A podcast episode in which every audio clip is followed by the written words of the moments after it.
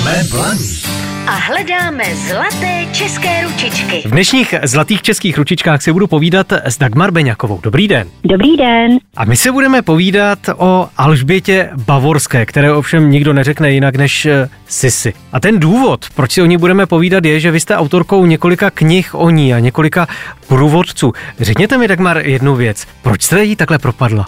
Císařovnou Sisi jsem eh, se poprvé setkala už v dětství, když mi bylo 12 let, kdy si mě zaujala bílá mramorová socha sedící císařovny v lázeňském městečku Meráno. Držela v ruce čerstvou růži, kterou jí tam denně nosí její obdivovatele a to byl ten první impuls. Když jsme se vrátili, tak v televizi s chodou okolností dávali slavnou idealizovanou trilogii režiséra Ernsta Marišky s Romy Schneiderovou v hlavní roli. A pak já jsem se začala zajímat o její život plný zvratů a pátrat potom, jaká skutečně byla. Sisi hmm. byla velice rozporuplná osobnost, byla ženou mnoha tváří. Obdivuhodná byla její krása i mnohé její dovednosti. Byla zřejmě nejodvážnější jezdkyní na koni své doby. Byla velice sportovně založená, ráda plavala, což byla na tu dobu u žen e, vysoké společnosti dosti netradiční aktivita. Také ráda šermovala a podnikala náročné horské túry to všechno mě tak zaujalo, že jsem si říkala, že bych se s tím měla zabývat více a začala jsem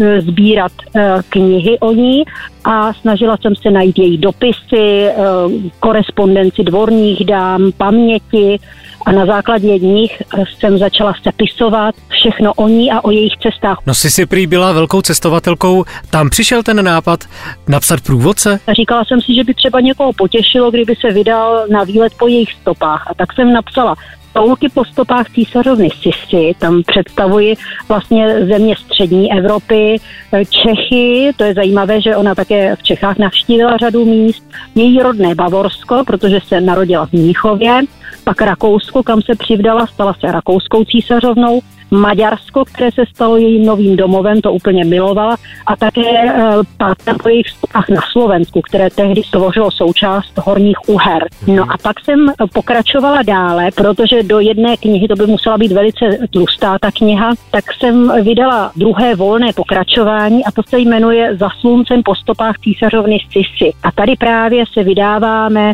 na jich, za sluncem k moři, na Madeiru, na Korfu a do celé řady dalších míst do Francie e, i do Orientu. Já když vás takhle poslouchám, tak je mi jasné, že byste o si dokázala vyprávět celé hodiny.